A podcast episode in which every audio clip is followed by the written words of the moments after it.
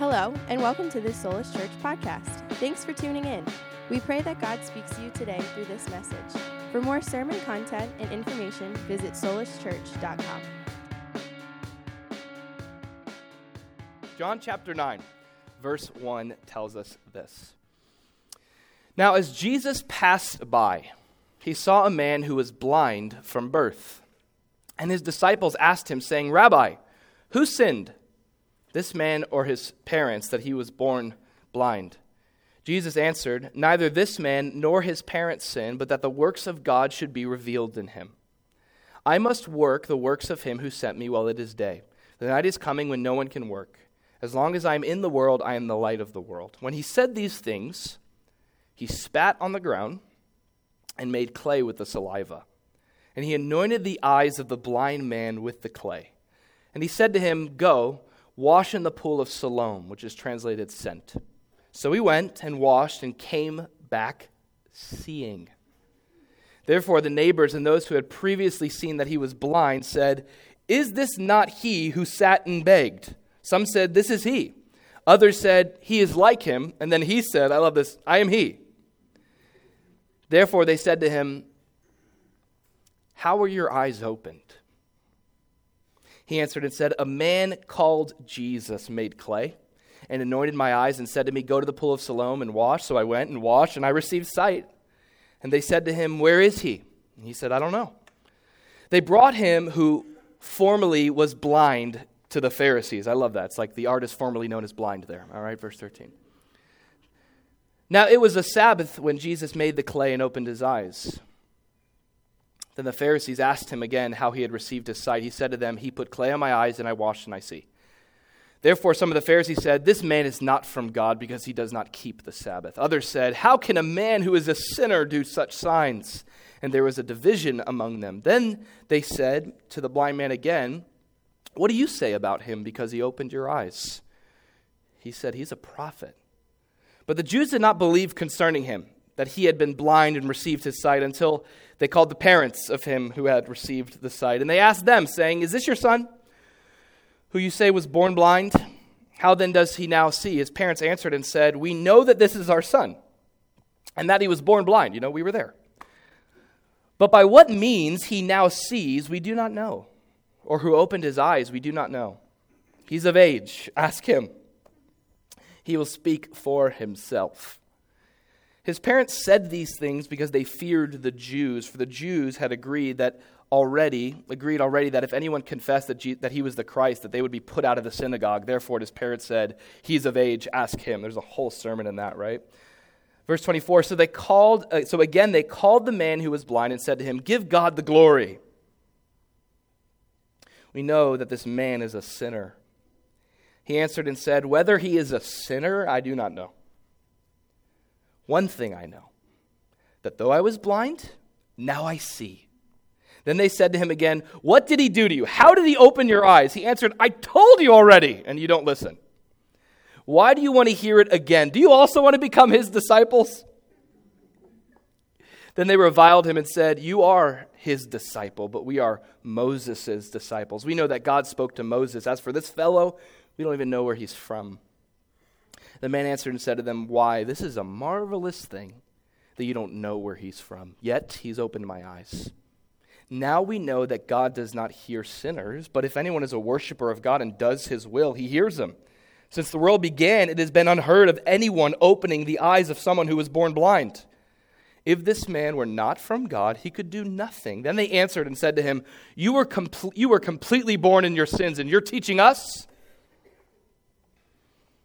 And they cast him out. Jesus heard that they had cast him out, and when he had found him. Don't you just love that Jesus goes after the outcast? So Jesus goes after him, and when he had found him, he said to him, Do you believe in the Son of God? He answered and said, Who is he, Lord, that I might believe in him? And Jesus said, Look how beautiful this, this is. You have both seen him, and it is he who is talking with you. Then he said, Lord, I believe, and he worshiped him. And Jesus said, For judgment I have come into this world that those who do not see may see. And those who see, you could almost put that in quotes, may be made blind. Then some Pharisees who were with him heard these words and said to him, Are we blind also? And Jesus said to them, If you were blind, you would have no sin, but now you say, We see, therefore, your sin remains. This is the word of God for the people of God, to which we say, Thanks be to God. You may be seated.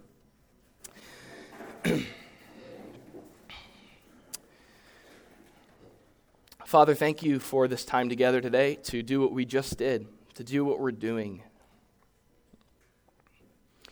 This is so needed, God, this opportunity to stop, to sit, to be in your presence, tuned in to your word. So we declare together that that's why we're here. And Jesus, um, I know that I need to desperately surrender to that. And so I do that right now. I just give you all my efforts.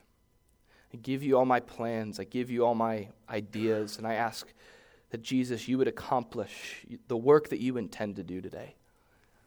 You'd give us ears to hear what your Spirit is saying and, and give us eyes to see. Open our eyes to see who you are in a fresh way. We pray these things in Jesus' name. Amen. Amen. Well, 41 verses.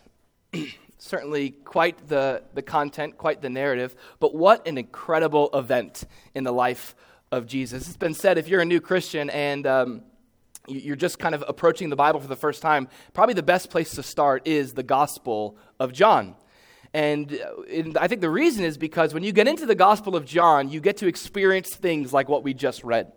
And what is that? That is an incredible vision, no pun intended, but an incredible vision of Jesus.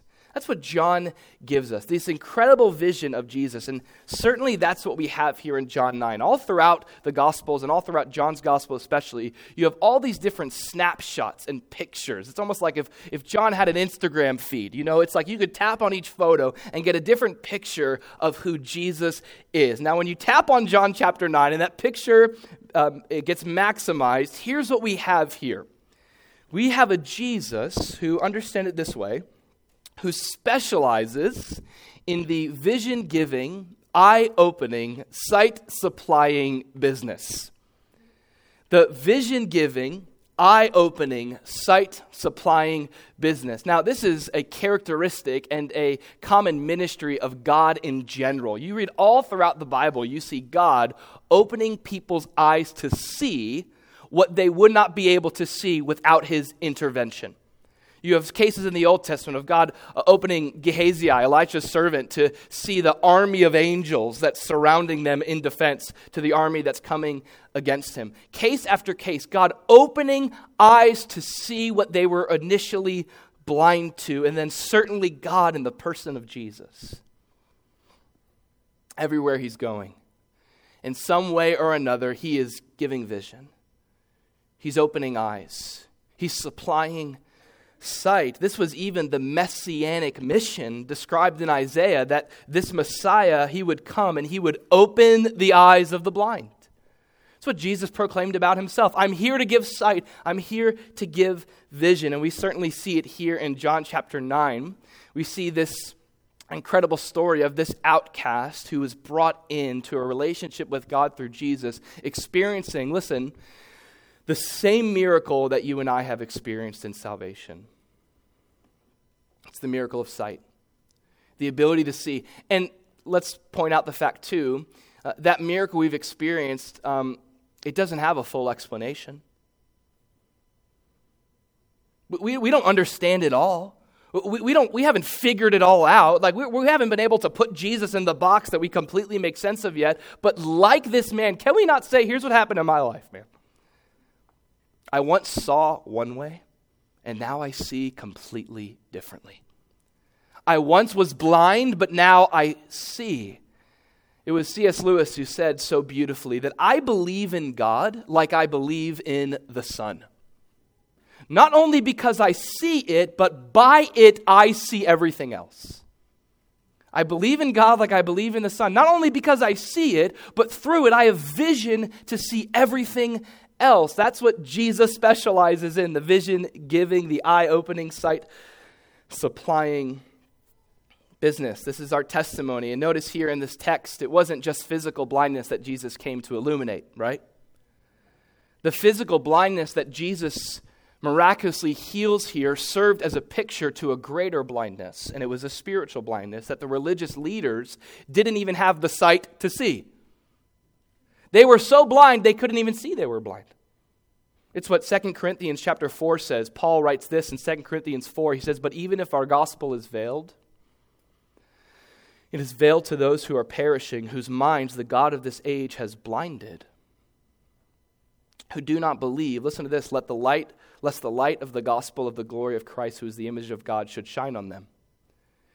Now, he goes on to say this that it is God who commanded light, the same God who commanded light to shine out of darkness, he has shown in our hearts to give the light of the knowledge of the glory of God in the face of Jesus Christ. It was Charles Spurgeon who said that we cannot give men eyes, but we can give them light. We can give them light as those who have seen what we didn't see without Jesus. Now, uh, this verse, Spurgeon, and also in this text, it's speaking again to the spiritual blindness that Jesus comes to illuminate. And I just love this picture. Um, I love all the different aspects of of God's work in our life and transformation. I, I, love the different ways that the scriptures describe how God changes us and makes our life better for His glory. And, and, what a great way to describe it. One of the ways He does this is through, again, opening our eyes. Um, this is, of course, true of salvation. We come to see Jesus clearly. Uh, there's also this great hope. I love what Russ taught on last Sunday, looking at 1 Corinthians 13, which says, you know, right now, even with our vision of Jesus, we see in a mirror kind of dimly, kind of, it's kind of fuzzy. But one day, we're going to see face to face. It's going to be completely clear. Now, also in the meantime, I love this scripture here in Ephesians 1. In Ephesians 1, Paul is praying for the church at Ephesus, and he's praying specifically for this specialized ministry of Jesus to happen in their life. He goes, I know you're a community of faith, hope, and love. I know you're walking with Jesus. I know that you are seeking to worship him and follow him and honor him. But one of the things that he prays for this church is that the eyes of their understanding would be enlightened. Did you ever have to pray that before? Like, God, give me some insight. God, help me see what you see, but I can't see, but through you, I'll have the vision. Uh, that's what Paul prays for this church. And you know, uh, there's a reason behind why we're talking about this big idea. Um, reading this story here in the Gospel of John, understanding Jesus as a vision giving, eye opening, sight supplying miracle worker is so valuable because how many of us know how important it is for us as a community to have vision?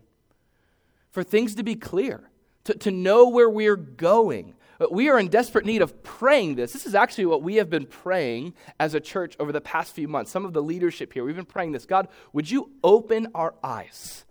This is not our church, this is your church. So, being that this is your church, would you enlighten our eyes, do the sight supplying, miracle giving thing that you do for us to see what you see so that we can know where we as a community are called to go? It's so important.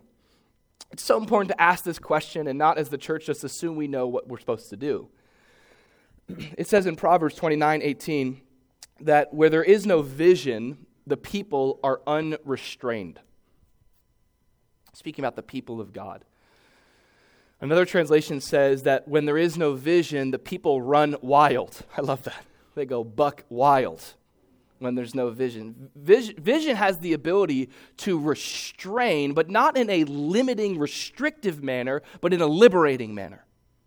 Like when you have a vision for your life, you're restrained, not that you're kept from things, that you know are valuable to you but you're able to zero in and prioritize your life around what really matters. Does that make sense? Like when you know what you're called to do and who you're called to be there's a certain healthy restraint to that that actually empowers you. Like a fish in the ocean is not restricted there in the ocean right? It's actually free to be a fish. Okay? People are like you know christianity is so restrictive. No it's the place we get actual life and oxygen right? Or like a train on train tracks so restrictive, you know, so exclusive. Why can't the train go on I 95? You know, it's like, come on. But this is how the gospel leads us into a vision filled, restrained life that's focused for the glory of Jesus. So we don't waste our short time here on earth doing the goal is that we're doing the very thing that we're here to do fulfilling the very purpose that God has given us. And so that is where we have been led um, as a church, especially in this season, going, Lord, we need vision. We need vision. Um, and what's really cool is that, and I just want to encourage us with this um, God wants to open your eyes more than you yourself want to see. I wonder if you know a God like that. Or do you know a God who's always hiding from you? And hiding things. And he's kind of like, you know, two steps ahead. And he's always kind of this mystery that you just can't seem to, to, to look at. And it's kind of like the elusive Bigfoot. Like, where? He's out there, right? That kind of idea of like, is he real? Can I really see him? Does he really exist? Does he really want to reveal himself to me? The scriptures reveal a God who wants to reveal himself more than we want to see him. The scriptures show us a God who wants us to see more than we do. And, that's what's really cool about God. And we feel like the Lord has met us in that as we have desired to experience some vision from Him. Um, what's really cool to say is that we believe He's given it to us. Uh, on your way in, you got one of our vision guides. And these vision guides that uh, we handed out, they lay out what is some updated, what we would say, uh, enlightened vision uh, that we believe God has given us. Now, maybe you're wondering, Andrew, what is the difference between this thing I got on the way in and this book that I got two years ago at Vision Night. Raise your hand if you were at the Hyatt place for Vision Night a couple years ago. So, a few years ago, um, as we set out to follow Jesus and planting his church here, um, we had a Vision Night where kind of like a Vision Sunday. We got together, and not just for, for those that were going to be a part of the church, but people who were interested, or even just people who were in the community that wanted to know more about Solace, or just friends and family and other churches came to support. And we communicated, man, this is our vision for the kind of church that we want to plant. Um, and that's what you would find in this book. Now, over time, what we believe is that God is has given us some clarity. Um, the difference between this and this, you'll even notice it. It's not that like we've changed our vision and mission. We just believe that Jesus has given us some clarity to it. He's, revi- he's, re- he's refined some things. He's brought some things into focus. And uh, in a lot of ways, this uh, previous language we had, some of our like what, what we're after, what we're doing, how we're doing it, some of it has stayed with. But some of this language too is very like pre church plant. So it's kind of like by faith, like, oh, I guess this is what a church is going to be like, you know? And then the church shows up, hey guys. And and things start to flesh out and you start to meet people you start to hear god's stories you, we start to as a community together start to go lord what are you doing and uh, as we've kind of brought that to the lord he's met us and so i want to walk us through some of our new statements today and i do believe god is going to speak to you uh, through some of these things. The first thing I want to begin with is simply it's Vision Sunday, so it would be appropriate to start with vision. Our vision. Um, I'll read each one and then I'll kind of take a step back and uh, walk through it. Uh, you see there uh, in your bulletin, the way that we're communicating our vision is our vision as a church is to be a Christ centered community that makes an, inter- an eternal impact on the world around us. And I'm going to come back to this a Christ centered community that makes an eternal impact on the world around us. Now, when it comes to vision, when it comes to vision, the question that vision is seeking to answer or ask and answer is the question of why do we exist? Why do we exist? Like, why are we here? You woke up today, and instead of sleeping in, you came to a middle school on a Sunday okay? You, you were singing some songs at like 10.45 a.m. with other people in a room. Usually people do that at nighttime at concerts. But you did it on an early Sunday morning, right? You, you're going to gather in a coffee shop if you're new here later at 2 p.m. Uh, this next season, we're going to be hanging out in homes intentionally, doing some things. Why are we doing this, right? Such a, an important question that's sadly rarely asked. Rarely asked, why are we doing this? The, the question of vision, again, is why do we exist? Or to what end or for what ultimate purpose do we exist as a community of Jesus followers? And here's also something I've noticed. This question, why we exist, it's rooted in another one. Why we exist is rooted in another question, and that's the question who are we? Who are we? Whether or not you examine the root of your purpose, doesn't deny the fact that there is a root to your purpose. There is a theological basis that informs everything that you do and everything you believe about your life and what you're supposed to do. And let me say, same with the church. Same with the church. In the church today, we might not talk about it as much, but there are theological assumptions about who we are as the church that affects why we exist. Does that make sense? Uh, the big idea here is this idea that, that our understanding of our identity who we are, will always inform, our identity will always inform the content of our activity.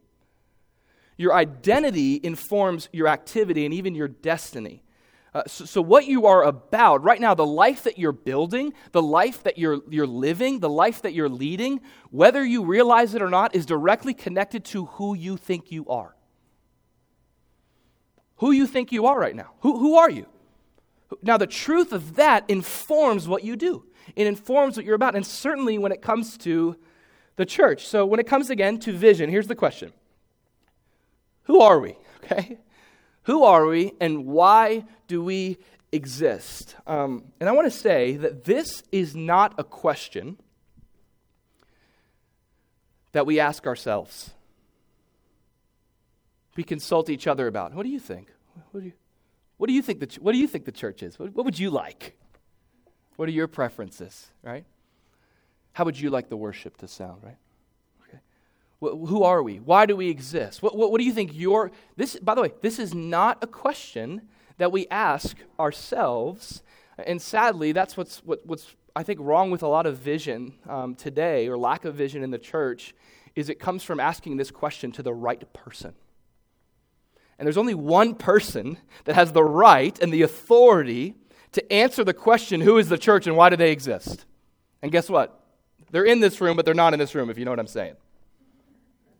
That's the person of Jesus. He said this in Matthew 16. He said, I will build whose church?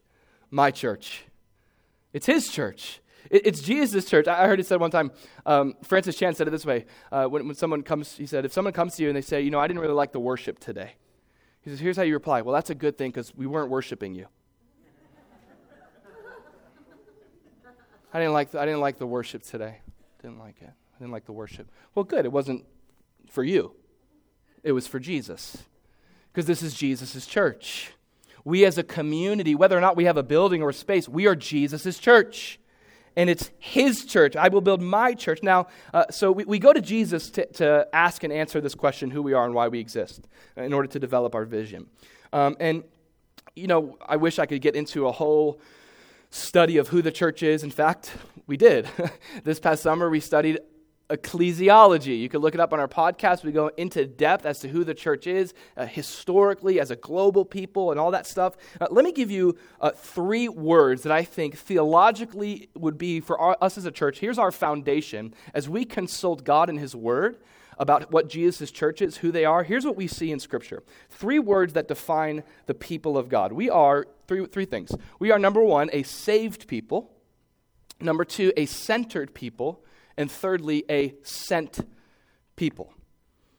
This is true about who we are, whether or not we function in it, right? We are a saved people, a centered people, and a sent people. Let me expound on this a little bit more. We are a people who have been first saved. Let me stop for a second. Hold on.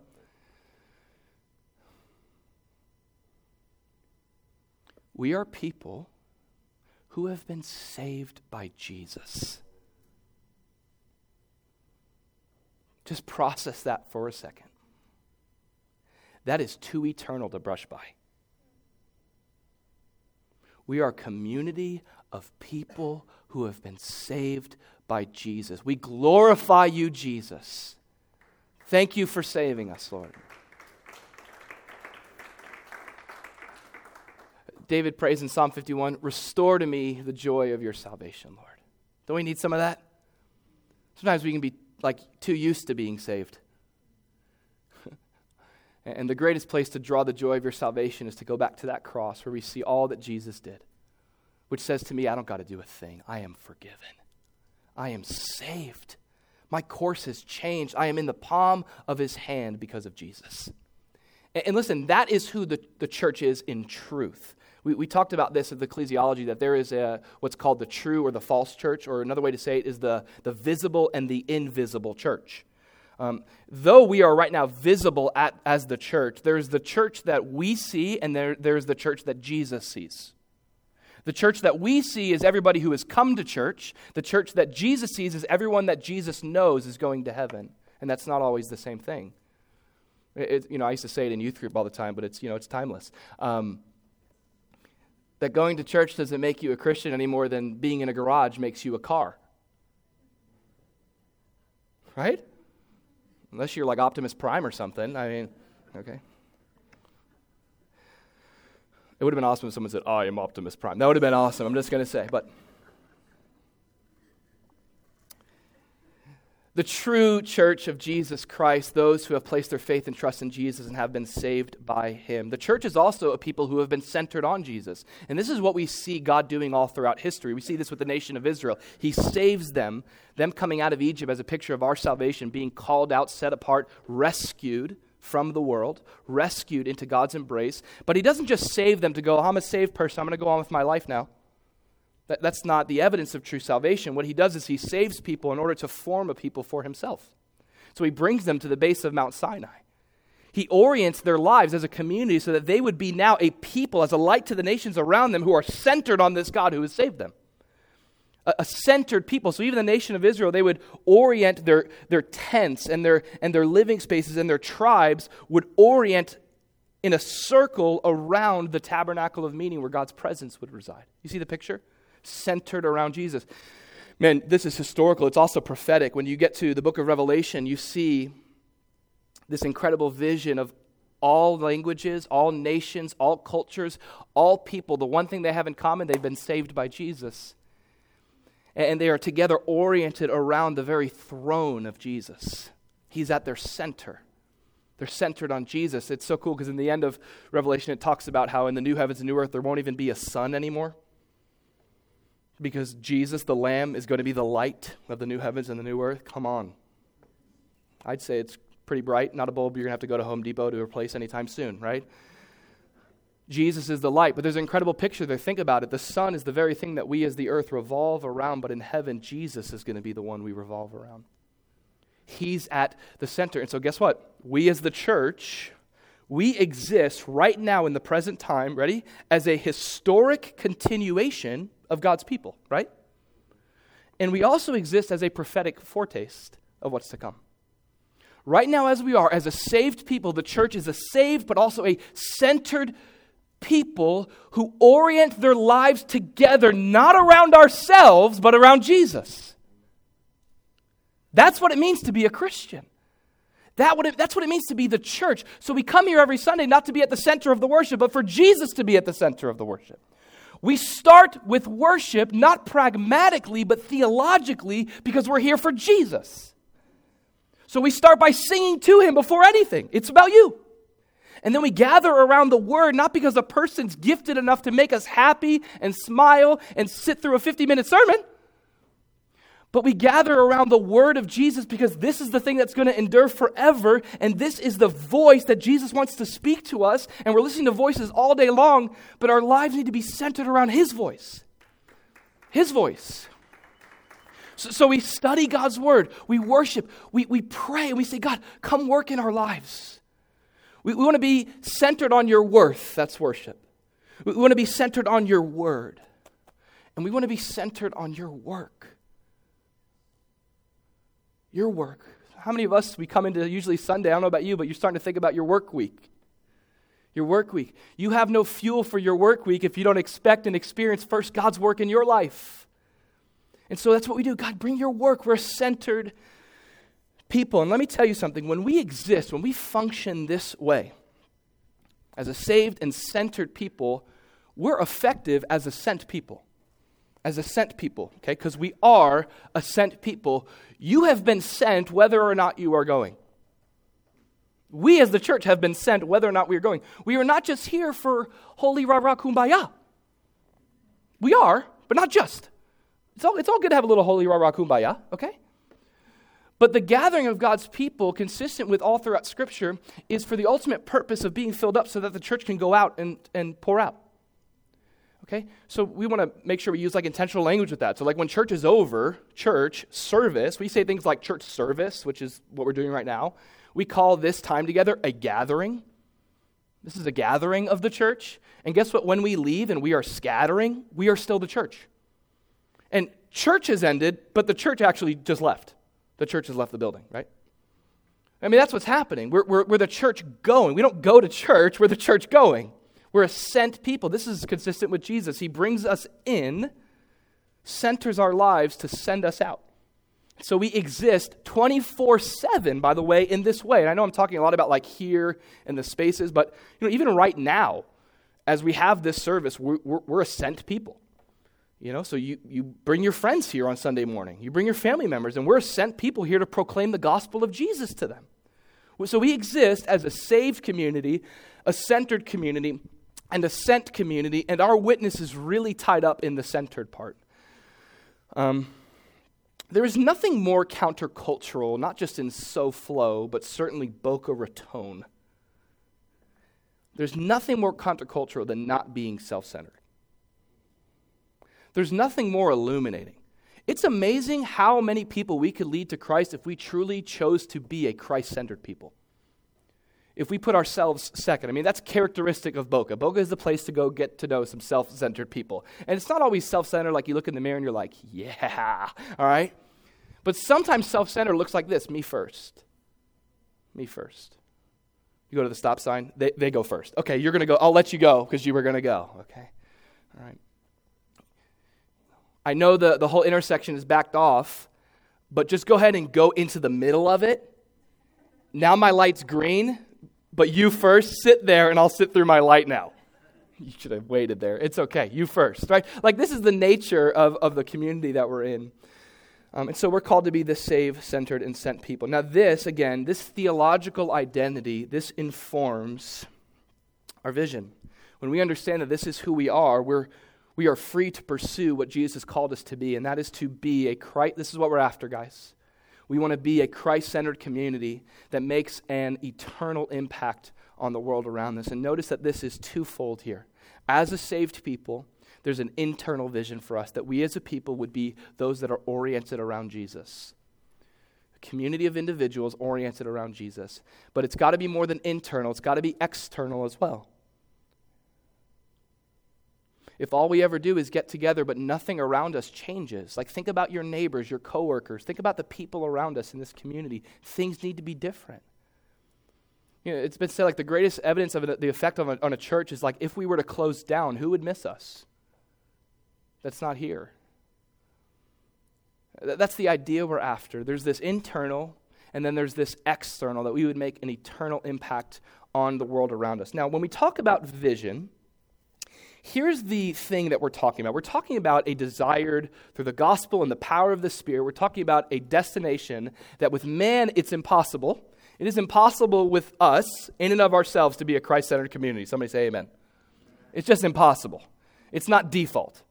It is, a, it is impossible with man to make an eternal impact on this world around us. Say amen. But it is possible with God. We're talking about a destination that is possible with God. I think that's the best way to think about it, okay? When we talk about a vision, there's so many different ways to use vision, mission, language. Um, depends what church you go to. Like sometimes I'm like, I feel like that vision should be your mission and your value should be your vision. And I don't know, okay? But you get the idea. You can have a vision for your mission. You know, you have a, you can, I have a real good vision for our values. It's like, is that your vision? no? Yes? Okay. So this stuff can get kind of confusing. So let me try to simplify this a little bit. When we talk about this vision to be a Christ centered community that makes an eternal impact on the world around us as a local church here, we're, we're talking about a desired destination. This is where we want to go. You with me? Simple. Now, how many of us know this? That every destination requires uh, transportation. No? Uber? Anyone? Good? Okay. Um, Every destination requires adequate transportation, whatever that may be for you. Um, if it's like me, it's your sister in law's car from high school, that works, okay? Whatever it takes, all right? But it's getting from point A to point B. You need transportation to arrive at the destination. Now, the vehicle that takes us to the destination of our vision, that's what would be called your mission. Your mission is the vehicle. This is the thing that we as a community are setting our minds on right here in the present. There's the vision the destination, but here in the present, here is what we are doing. Here is the vehicle that's going to take us in that direction with God, all things are possible. And you see it there in your books. The mission language we have is this idea. Our mission, the vehicle that we have as a church, is to center our lives around following Jesus together our mission to center our lives around following Jesus together. So, now, a big part here, of course, is going to be the following Jesus part. We'll talk about that. But it's the center part. Because for a lot of us, this is going to require some repentance. This requires some uh, life alterations and adjustments. Because for, for a lot of us, it's not that we don't follow Jesus, it's just that it's not at the center of our lives. It's kind of like um, rather than it being the drawer that every, or, or the dresser that every drawer fits into, it's just kind of like a drawer in my life. The dresser is my life. And so this is a call to center our lives as a saved people around following our Savior. Um, and this comes with the conviction that salvation and discipleship are not two mutually exclusive things but they are a means to each other. Um, you know, today you have this idea, to, like you hear a lot in the church where I've, I've heard this before. It's like, you know, um, I made a disciple. I made one. Like Marianne made these soulless cookies, okay? I made a disciple. Here it is, right? Like it's something that became a thing after a long period of time. Have you heard this idea? Um, or you've heard, like, man, the problem with you right now is you're just a believer. You got to be a disciple. You're not a disciple yet, all right? One day, and then if you do the disciple thing well, what do you get to do? You get to be a discipler. Ooh, which is not an English word, by the way, um, or in the Bible, but a discipler. And then maybe one day a pastor, maybe a saint. Who knows? Who knows? Okay. We'll see. See how far you get, all right? And it's this like, we create this spiritual corporate ladder that doesn't exist. Jesus knows nothing of someone who's saved who's not a disciple. Discipleship to Jesus is not optional, it's not an elective. It's what it means to be born again, it's what it means to be saved. To be saved is not just Jesus gave up his life for me, but it's the pearl of great price. Paul says, I've counted all things lost for the surpassing worth of knowing Jesus. And so, Him saving me doesn't just mean like, hey, thanks, I'm in the door, but Jesus saves us to call us to Himself. That's what He does. He calls us to Himself. This is discipleship. And this was Jesus' vision for the church. Remember when He's commissioning His disciples? He says, Go therefore and make disciples of all nations, baptizing them in the name of the Father and of the Son and of the Holy Spirit. Now, this is really cool. Make disciples. He, he says that there but it doesn't come through this long process. It comes through something called baptism, conversion. Make disciples how? Baptizing them and teaching them. You're a disciple now. You've been born again, and now you're following Jesus. Look at the vision. Teaching them, those who have been baptized, teaching them to observe all the things that I have commanded you. And lo, I am with you always, even to the end of the age. Now, if Jesus promises to be like exceptionally and especially close to us and with us in doing something, shouldn't we be about that? Like if Jesus is like, I'm going to be with you in this, we should be like, well, let's go do that thing, right? Jesus is going to be all over that. And here's what Jesus says that, that's, that's what you're called to do. I'm going to be with you in that. First, it's reach. You've got to reach people. And I love he, he describes baptism, baptism, this, this high priority of my public identification with my salvation and my public association with the church of Jesus. It's a priority. Have you been baptized? We, we would love to be a part of that in your life, to see you be baptized. That's conversion. But he doesn't say, Go therefore and make converts of all the nations. Go into all the world and lead them to pray this prayer. And then pat yourselves on the back, get on the plane, and leave. No, and there's been, it's been really cool to see even today, like in the, in the missions world, so much missionary, uh, international mission strategy has been reoriented around not just going into these communities to do the, but, but let's strengthen the churches there.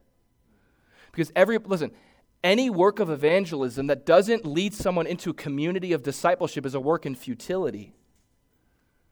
It, Jesus talked about, the, talked about the, the, the, the, the seed that's sown on stony ground. How many of us know people like that? They did this, they went for it. Eh, but listen, the evidence of that salvation. Now, what I've seen too, and Tim Keller talks about this a lot in some of his language with church planting, is in a lot of cases what you have happening is some people, it's not that they're converted, then they're in community, but some people just come, they're in community, gospel centered preaching and teaching and community, and it's like they're converted over time. I feel like that's my testimony. Anybody kind of like that? You're like, I don't know the day that like I went from darkness. I, when were you saved? Like, I guess before the foundations of the earth. I don't really know. I'm a Calvinist, you know. Like, you don't really figure. You kind of like you're kind of confused. You're like, I, I just know that the gospel saved me. That's all I know, right? Once was blind, now I see. And it often happens in these in these contexts. So teaching them to observe. Now the hard part of this too, right, is the call is to observe all that I've commanded you. The word observe there is the word obey. Like right now, you're like, we're observing all that he's commanded. Well, we're observing it to observe it when we leave. So that's the call, is to be obedient followers of Jesus. And I just got to stress again this idea that this is what salvation leads us to. Um, salvation is the doorway to discipleship. To be saved by Jesus is to be called to Jesus. And here's what Jesus said. He said that it tells us this in Mark 9 that Jesus called the crowd to him along with his disciples and said, Whoever wants to be my disciple must deny themselves, take up their cross, and follow me. This is the call. Jesus can't be at the center of your life if you are. He can't be at the center of my life if I am. Can't be at the center of our family if our ideas are. He will not be at the center of a community here if he's not in our own lives. So here's the call deny yourself, take up your cross, and follow me. This is following Jesus. This is Christianity. The other day I was um, in the room with Evie, and she wanted to do some something, some activity. It's, it's kind of it's different every hour to the next what, she, what she's into. But um, and there was a bunch of toys everywhere. Oh, she wanted to watch a show. That's what it was. She wanted to watch a show with Dad. And there was there was Legos everywhere. And I said, let's. So Dad, can we go watch a show? I'd love to, Evie. Right? First, can we clean up these Legos? And she goes, she's so cute. She goes, No, thank you, Daddy. oh, no, thanks. No. What? Like making it polite all of a sudden means you're not rebelling against me right now? Like, oh, no, thanks. and I thought of that, like, that's a lot of how we approach Jesus.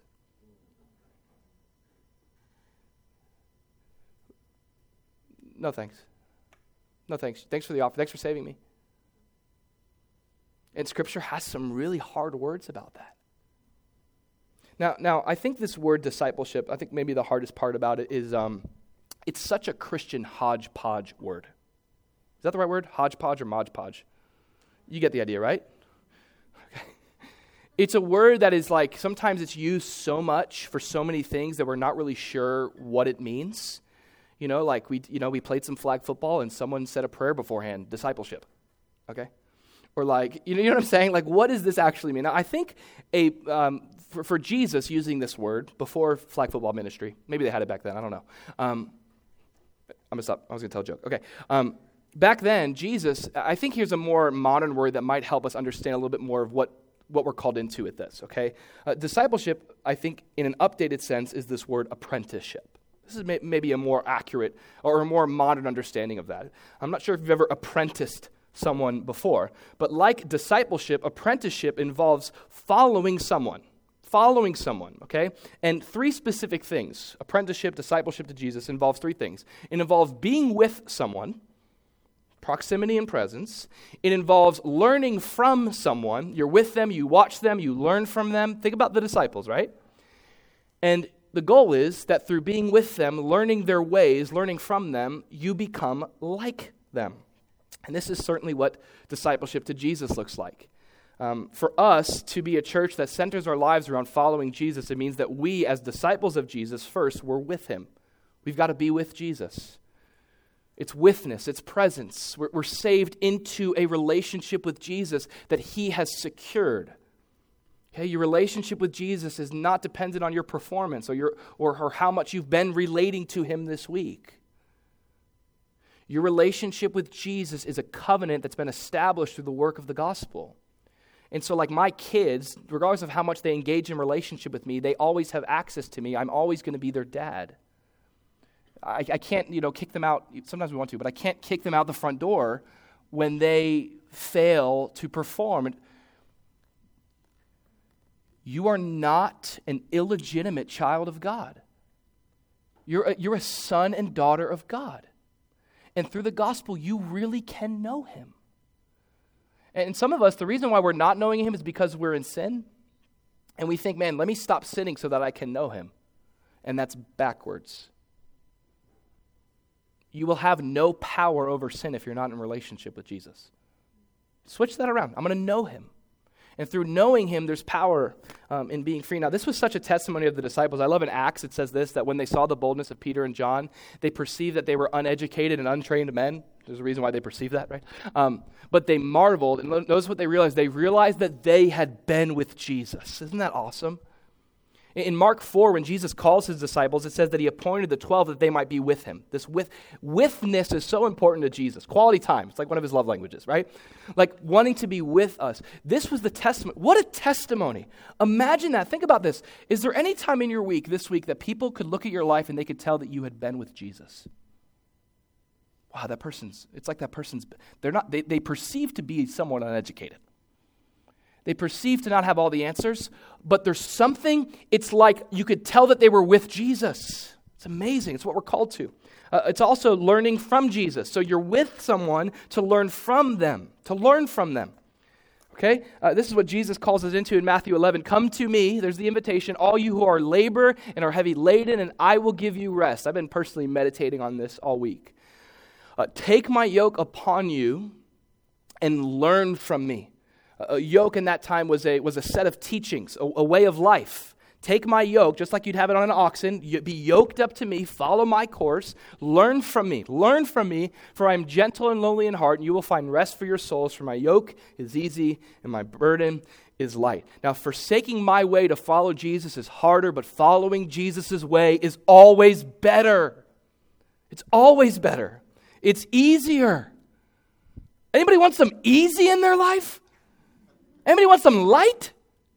How many of you guys got some heavy things you carry? Things that weigh you down, that discourage you, that exhaust you.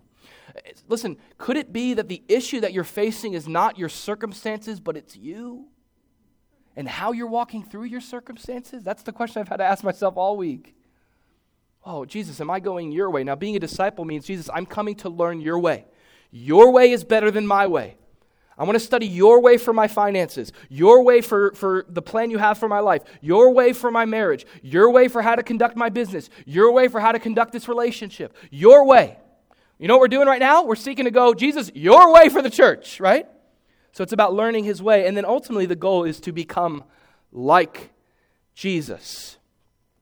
To become like Jesus. This is the call of Ephesians 1. It says, Therefore, be imitators of God as beloved children, and walk in love as Christ also loved us and gave himself up for us, a fragrant offering and sacrifice to God. It's a call to imitation.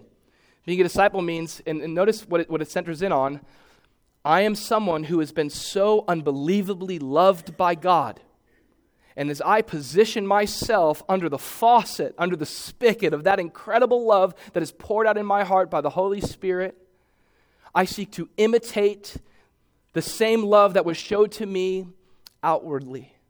I want to imitate it. This is becoming, I want to become like Jesus. And uh, notice what I'm saying here. I believe this that the primary characteristic of someone who becomes like Jesus is going to be love. Some of us have big head, tiny heart syndrome. We know it all. We've learned it all from Jesus. But, and I love how Russ taught on this last week any work of theology that just puffs you up, but doesn't lead to faith, hope, and the greatest of these, which is love, it's not accomplishing the purpose that God has for it. So, so we want to be people that love, just like we have been loved. And I would say specifically in three directions. Um, my goal is that as a community, we are characterized in our discipleship to Jesus by a three way love in response to the one way love of Jesus. It's a love for God. Jesus says the first and greatest commandment is to love the Lord your God with all your heart, soul, mind, and strength.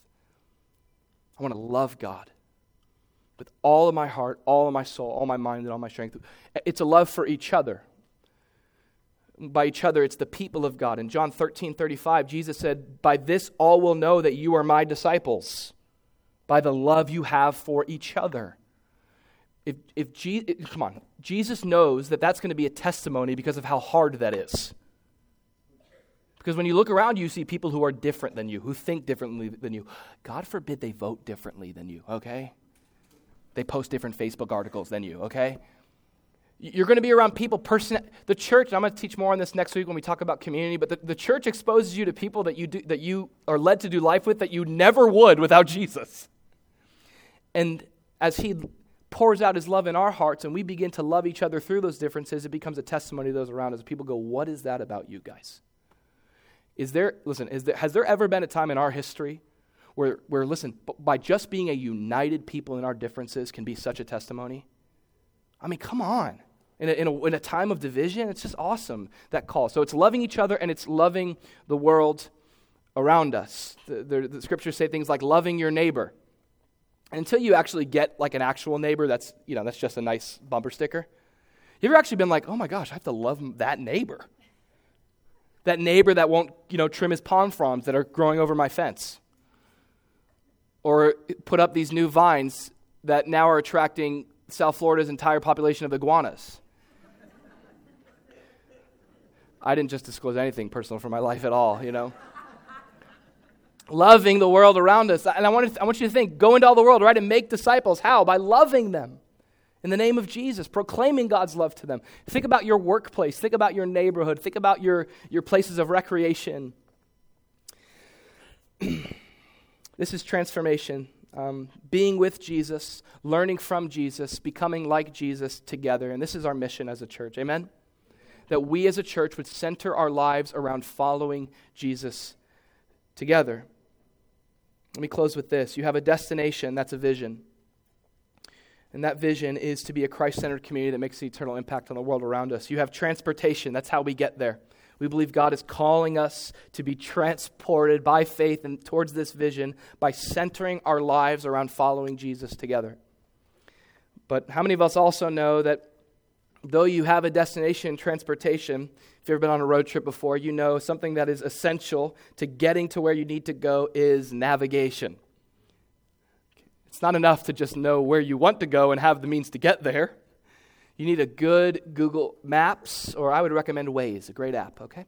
Um, you need navigation. You need a road map. And that's something I think that we've really spent the most time thinking about as a church. Like, because come on, like all day long we could sit around and say, this is our vision, this is our mission. But it's like, but what are we doing? You know what I mean? Like, what are we doing tomorrow? You know, um, what are we doing next? Why are we doing Sunday? And so, uh, what's I'm really excited to share what I believe is some really cool and, and um, God inspired direction uh, of navigation for all of these things. And we're, we're entitling it, and you see it there in your book, we're calling it our discipleship pathway of values and practices. A discipleship pathway of values and practices. Uh, we, we want to simplify this thing down to say this that following Jesus, being a disciple, um, is, is really simply about consistency and discipline. Discipline. By the way, that's, that's um, where you get the word disciple from discipline. Uh, disciplines, practices, practices. Um, and so the first thing we have with that is, as, you, as I just said, is we have values and practices. This, in, in a couple weeks, two weeks, I'm going to teach on spiritual formation through practice, through valuing the things of God, through practicing things like prayer and studying the Word and, and centering on the gospel, stuff like that.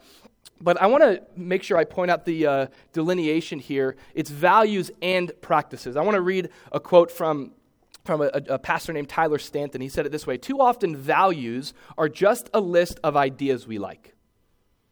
They have no rootedness in our everyday lives and end up being nice aspirations we hope to live up to someday. Our actual values, the things we really value, are revealed by what we do. How do you know what you value? Not what's on your wall this is what we value. You know how someone can value, understand what Solace Church values? Not by what we say we value, but how do we live? How do we exist? What are our disciplines? What are our practices that we prioritize our lives around? It's interesting. He says this that when it comes to our values, it's important that as the church, as the people of God, we don't just agree on important ideas, but that we as the church embody practices. So you, you see there 10 values. That when you go through these things, what, what we want to communicate is that these aren't just things that we say, like, oh, the gospel is really awesome. You know, we, we, we really value Scripture. We really value prayer. We really value community and generosity and evangelism, discipleship, the kingdom of God. We're saying we so value the gospel of Jesus. The gospel of Jesus is so insanely valuable that we are going to regularly proclaim it to ourselves. It's important enough to say a few times a day, right? It's important enough, listen, to remember. So, what we do is we so value the gospel. So, what we will do is we will come to a meal called communion. And we'll take bread, here's a practice, and we'll take a cup and we will reflect on the gospel together. We so value Scripture that we are going to devote ourselves to the study and the application of it. And, and so on and so on and so on. I'd encourage you to read through those. I'm going to teach through those in a couple weeks. Now, those are our practices. This is what makes up the rhythms of our community as a church following Jesus together, centering our lives around following him together. It's these things. Um, and it's through what we're calling our discipleship pathway. So the values and practices answer the what of our discipleship pathway, what we do, but our discipleship pathway answers the question of where. Okay, it's sort of our strategy of discipleship. And uh, I'm going to introduce two new things to you. A lot of you guys are, uh, you might be familiar with our Sunday gatherings. You should really check them out, they're great. Um, it was a joke. Also, you're supposed to laugh there. Duh. Okay. Um, after our Sunday gatherings, you have our Solace communities. We're going to talk about those next week. We're going to intro- we have six uh, communities. Uh, three of them are returning. Three of them are new. Uh, three of them are going to be family friendly. Three of them are going to have uh, one of them. One of those. The fourth one's going to be somewhat open. The other two are going to have some more target demographics. We have a young married couples one. We're going to have a, a young adults one. But those are our Solace communities. These are like it says, communities, small communities of anywhere from 20 to 30 people that seek to build relationship with one another as a church. This is where we keep the church about the church. There are just some, listen, there are some things that you can get on Sundays that you can't get in a Solace community. Like, I remember being at Russ's house and there's 50 kids running around. Like, you just can't get this there. But let me say that there are some things in your discipleship to Jesus, essential things in your discipleship to Jesus that you cannot get here. You can't get here. You have to get it here. It will only come through community. Uh, now, we're introducing a third aspect of our discipleship pathway that we're calling core groups. Now, the first two things here are initiated and organized by Solace Church Inc., okay? The Solace Church organization. We are providing the leader, the place, the plan, all of that jazz. All you got to do is be present and show up, okay? Uh, which I know sometimes it's hard, but it's, it's important. Now, core groups is a third aspect of our discipleship pathway that we're introducing that is going to be completely initiated by our church body. It's something that you've got to take the reins on.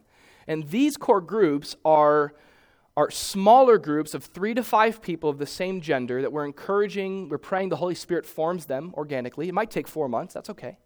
But that these that you would hopefully find a core group of, of three to five people that you can really walk intimately and closely with in your relationship to Jesus okay? There's some things that you can get here that you cannot get anywhere else. You can't get it here, you can't get it here. There's something about having that core group of people that, listen, you can open up your life to them in complete vulnerability and honesty. And the goal is that these meet as regularly as possible, whatever that looks like. I know it might be like a mom's group that goes to the park. I mean, whatever it, it looks like, we really believe the Holy Spirit's going to fill in the details for that. And then lastly, I want to point out everyday life. Um, uh, I feel like one of the biggest things that we are up against as a church is the false delineation that's made between our church lives and our personal lives. Like, I got my church life, I got my community, my gathering, and then there's my everyday life. Right? Sunday, Monday, right? This false delineation that's cultural and not biblical biblically, your Christian life's not compartmentalized, right? We're following Jesus in all of life. And all, so, so your everyday life matters in your discipleship to Jesus. And I also need to say that there's this also this other false delineation that I see the enemy do that when he creates that separation, what it says is these things are sacred.